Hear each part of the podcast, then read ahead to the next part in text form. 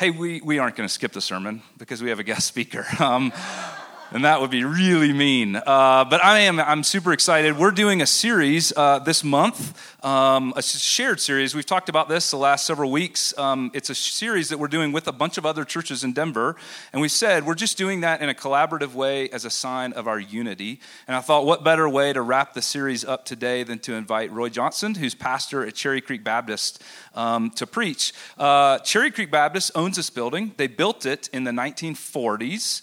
Um, they were Bonnie Brae Baptist at that time. They've changed their name since. And, uh, and we've been meeting here for nine years. So um, they've been super gracious to us. Uh, while we've been meeting here, we meet at 9. They meet at 11 a.m., which is why we always are trying to kick you out at 10.30 when you're still talking so that they can have their service. Um, but Roy, uh, Roy's been a faithful Baptist for, for many years, and I grew up Baptist, uh, so we have some common heritage. So what? Might not be in the sermon. Yeah. Uh, well, the Bible would say I fell away from the faith, I guess. Um, and my Baptist, yeah, my Baptist parents are still praying for me, so they're good prayers. Uh, yeah, all right. But uh, Roy's been a pastor for 30 years, which, if you do anything for 30 years, that's faithfulness. But um, it's not easy being a pastor. Um, so we have a huge amount of respect for him, and he's going to wrap up this series uh, looking at the Psalms of Asaph today. So let's give Roy a big welcome.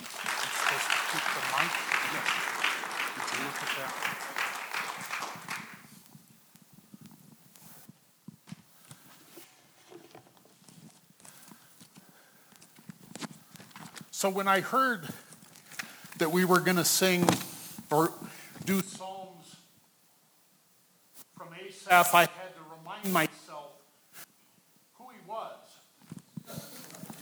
It's been a while since I took official courses. Most of the time, it's not.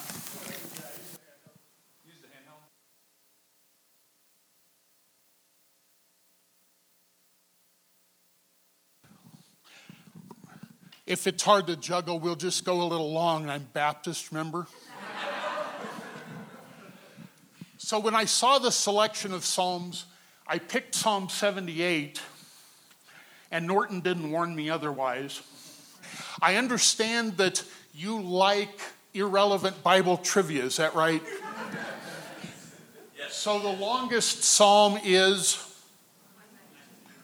119 and it's the one that goes through the Hebrew alphabet Aleph, Beit, Gimel, Dalek. See if somebody gets that one later. so, what do you think the second longest is? Very good.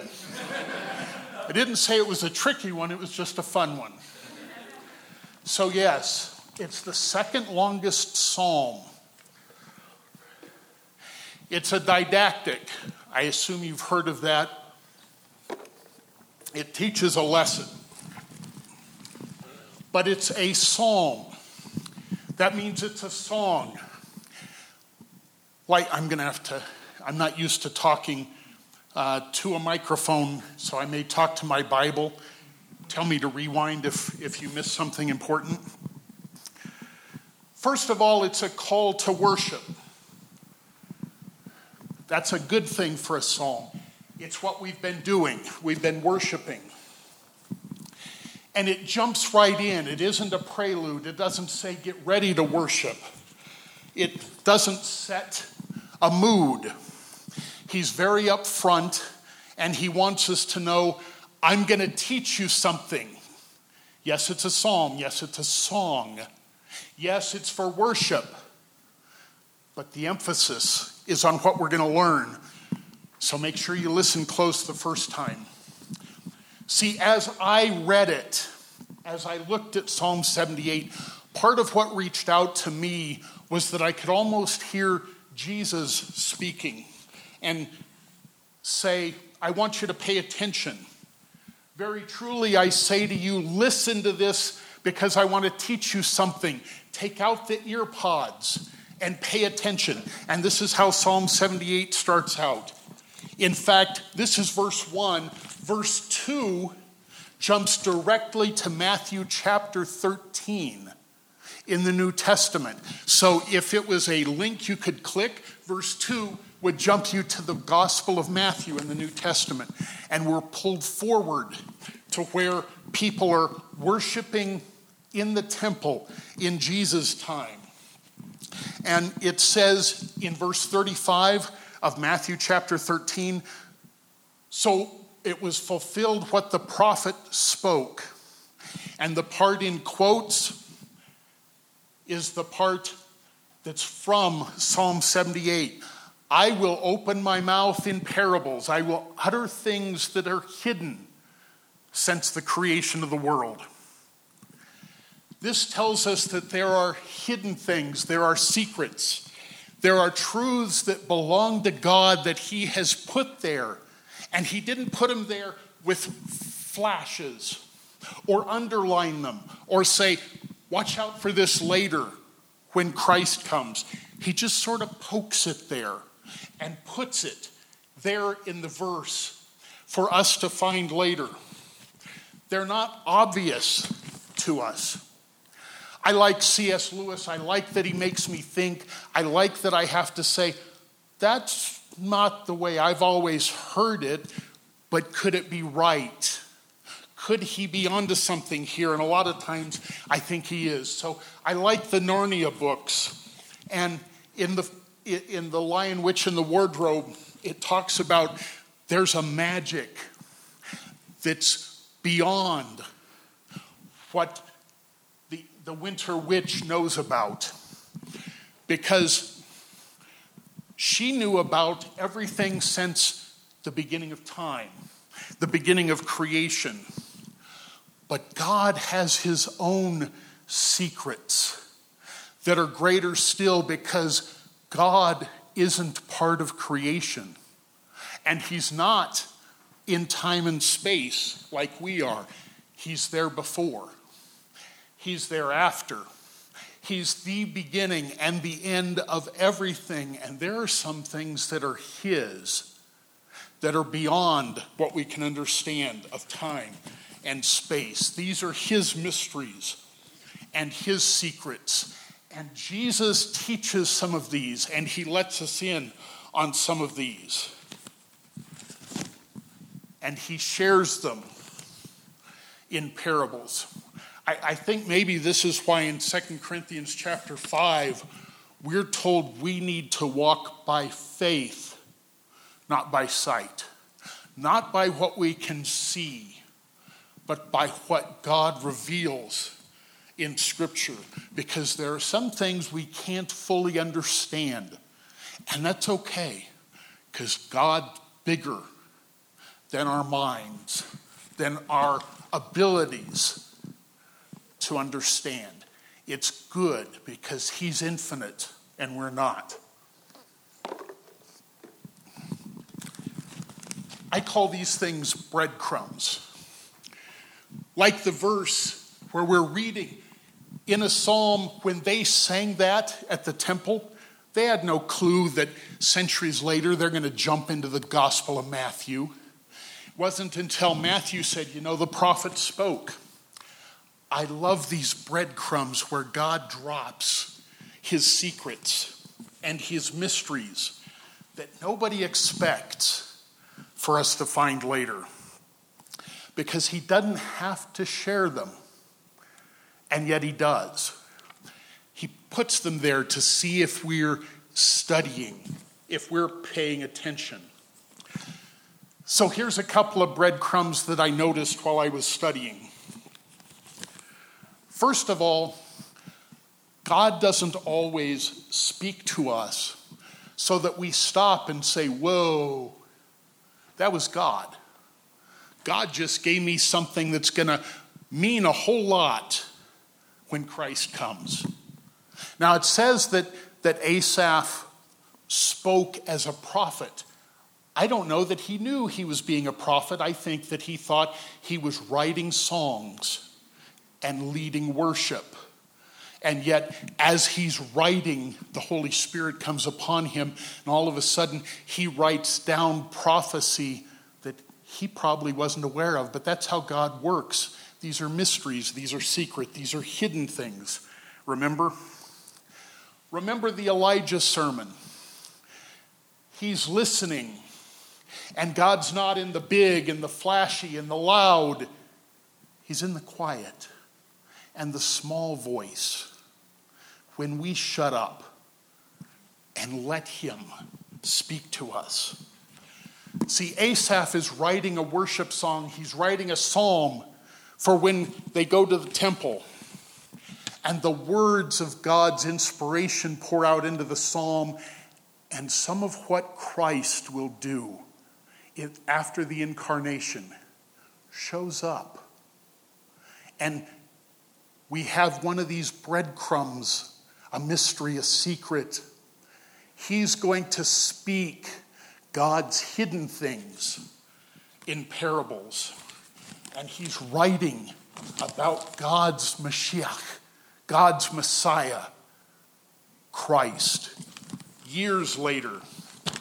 And so his job is to be a priest in the temple.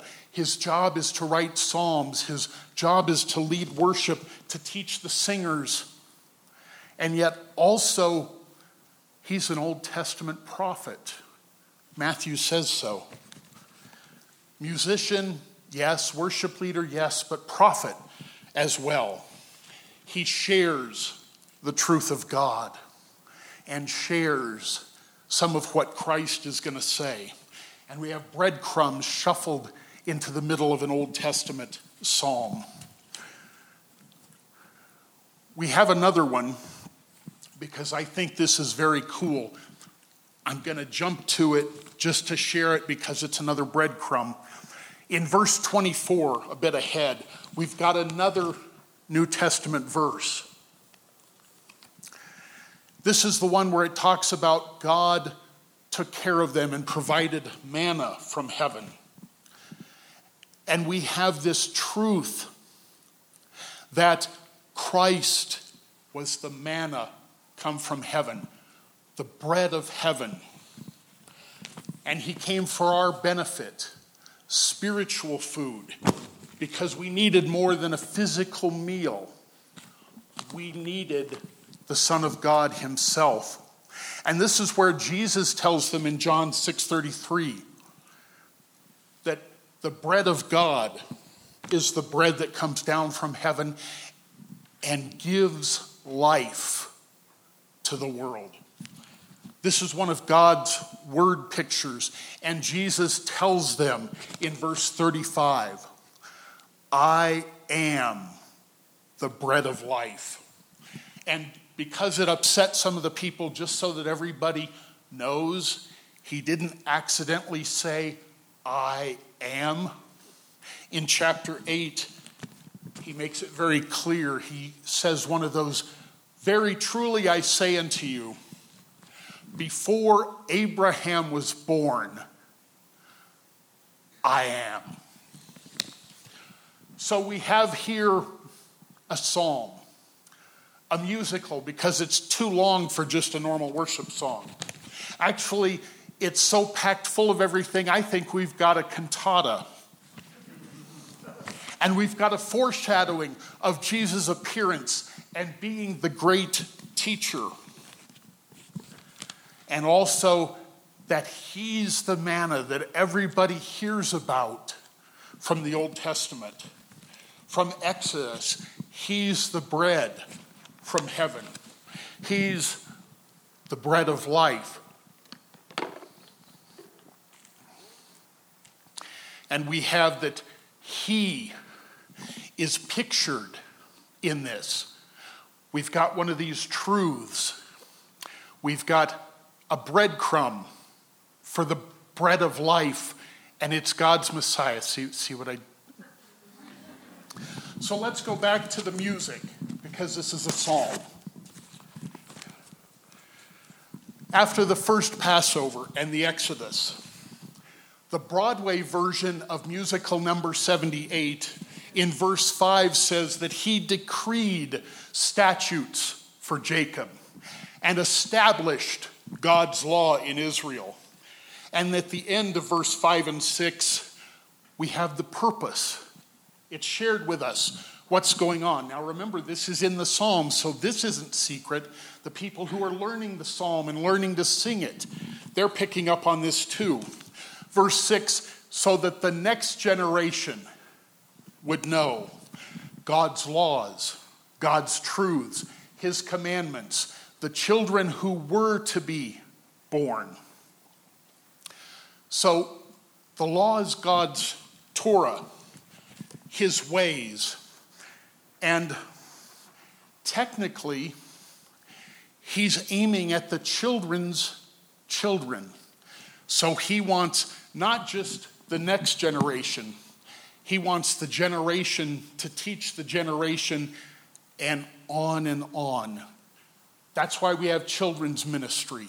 It's important for the children to understand some of the truths that we've heard and figured out. Verse number seven God gives them the law, not because God needs a place to put it, but so that they would learn to trust in Him, so that they would not forget His deeds, but would keep His commands. So, why this big grand plan for the Ten Commandments?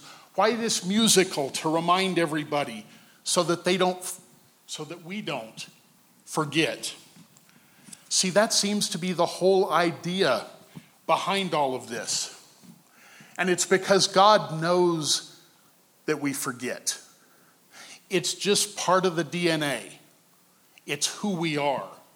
We need reminders for important things. Without them, we get wrapped up in ourselves and we start to think that we're more important than God. Most of the non Hallmark holidays that we observe and celebrate started out as holy days Christmas, New Year's, Passover, Easter, Thanksgiving. All of them had a religious or worship root to them because we need to be reminded, we need to be pulled back. And if it takes the calendar or a feast or a holiday or a holy day for us to remember God's intent, then that's what we do. Even a lot of the Hallmark holidays, they're not holy, but they're reminders. We've got Mother's Day and Father's Day and birthdays all of them remind us you need to call mom, need to call dad, you need to buy your wife flowers. So we train the children and we remind them and teach them the psalm.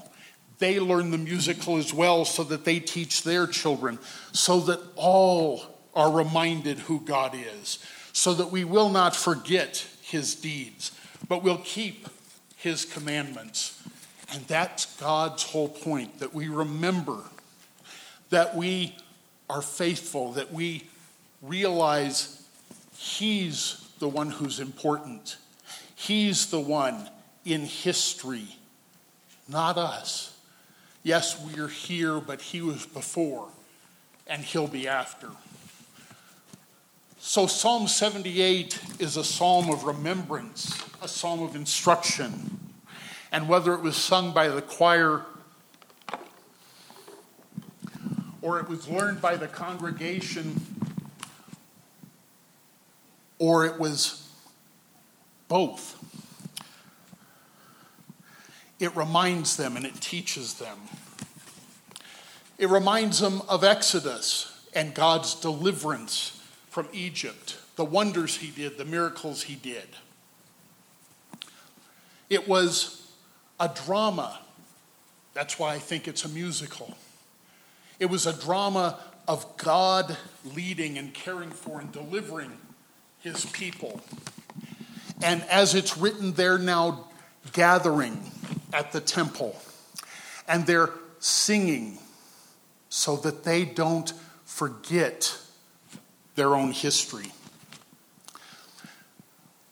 Santayana's famous for saying that those who fail to learn from history repeat it. But really, he was reparaphrasing Hegel, who said pretty much the same thing a hundred years before that we don't learn from history. But both of them really just plagiarized Solomon, who was son of King David, because he said, What has been will be again.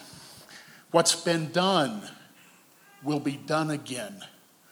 There's nothing new under the sun.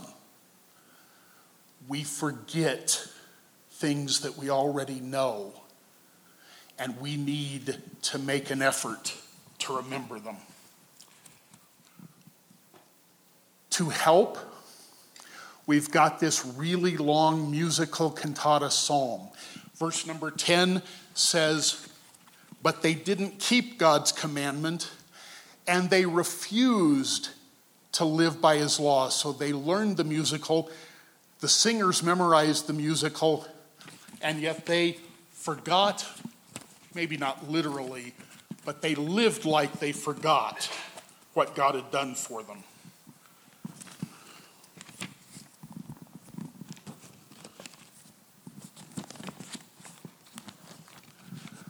Right after they got out of Egypt, Moses is collecting the law, what God wants taught to the children and the grandchildren. And while he's out of sight, with the pillar of fire, the pillar of cloud, there in their sight, they take and make that golden calf. You've seen the movie. And their excuse is, well, it just jumped out of the fire. We couldn't do anything about it. And so they find themselves wandering in the desert 40 years. And no, it wasn't because of a lack of Google Maps, and it wasn't because they didn't listen to their wives. Although, and the movie makes this seem awful. Awful. And, and it was. They were worshiping an idol. God delivered them and spiritually, they go back. But that's not why God made them go in circles. And if you watch the movie, that's, that's not immediately obvious. See, God's taking them to the promised land. And they get to the Jordan River. They're ready to go into the promised land. And they start questioning God they send some spies in, and the spies say, uh, there's, there's giants. We're willing to trust God, but giants are probably too big for him. We, we've got an allergy to giants. Honestly, they had an allergy to faith and trust, but they decided to blame it on the giants a life of faith and not knowing what God would do and how He would do it was too much. And they couldn't trust. God wasn't worth that much to them. In verse 19, they speak against God and they say, Can God really take care of us in the wilderness? Can He feed us? And yet, even though it wasn't deserved, grace reigned. This is why it's good that I'm not God, because I'm not sure they deserved it. But God's God, and that's a good thing for a lot of us. Verse 23 and 24 says, They questioned, and God gave a command. And the skies opened and the doors of heaven, and he rained down manna for the people to eat. He gave them of the grain of heaven. This is that verse where the manna represents God's picture that Christ, the one from heaven, is the bread of heaven, the bread of life. And then here we go again, verse 32. In spite of God's grace, in spite of God's provision, they kept on sinning. In spite of his wonders, they don't believe. And it says they ended their days in futility and in fear. So they go around and around. They go in circles for 40 years. Verse 34 whenever God treated them with justice the way they deserved, and some died, they'd say, okay, we, we've, we've run out of grace, we need to come back to God, and they would seek Him. Eagerly they would turn to Him. And they would remember that God is their rock, that God, the Most High, is their Redeemer. But then, and there's always a but then with us. Verse 36 But then they would flatter him with their mouths, they would say the right words, they would pray good prayers, they would sing the songs when they went to temple. But their tongues were lying, their hearts were not loyal, and they were not faithful to God's covenant. And yet, he's merciful and he forgives their iniquities, and he didn't destroy them. Re- refer back to it's a good thing I'm not God. By the way, verse 36 is the center of this second longest psalm. Yay, what is it you had him saying? So we're halfway done. Good sermon. But unfortunately, it's also the central theme of the psalm and the whole Old Testament. And the sad thing is that even though the first gener- generation of children, after circling in the wilderness for 40 years, followed God and Joshua and Caleb, and they did take the promised land, the next generation fell back in the old habits and they started going in circles themselves.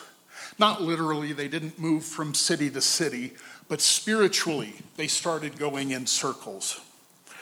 Verse 38 time after time, God restrained his anger and didn't stir up his full wrath. He remembered that they were flesh, that they were a passing breeze that will not return. If you want homework, look at James 4:14 because it's interestingly similar, but apparently not a breadcrumb. So they wander and they circle.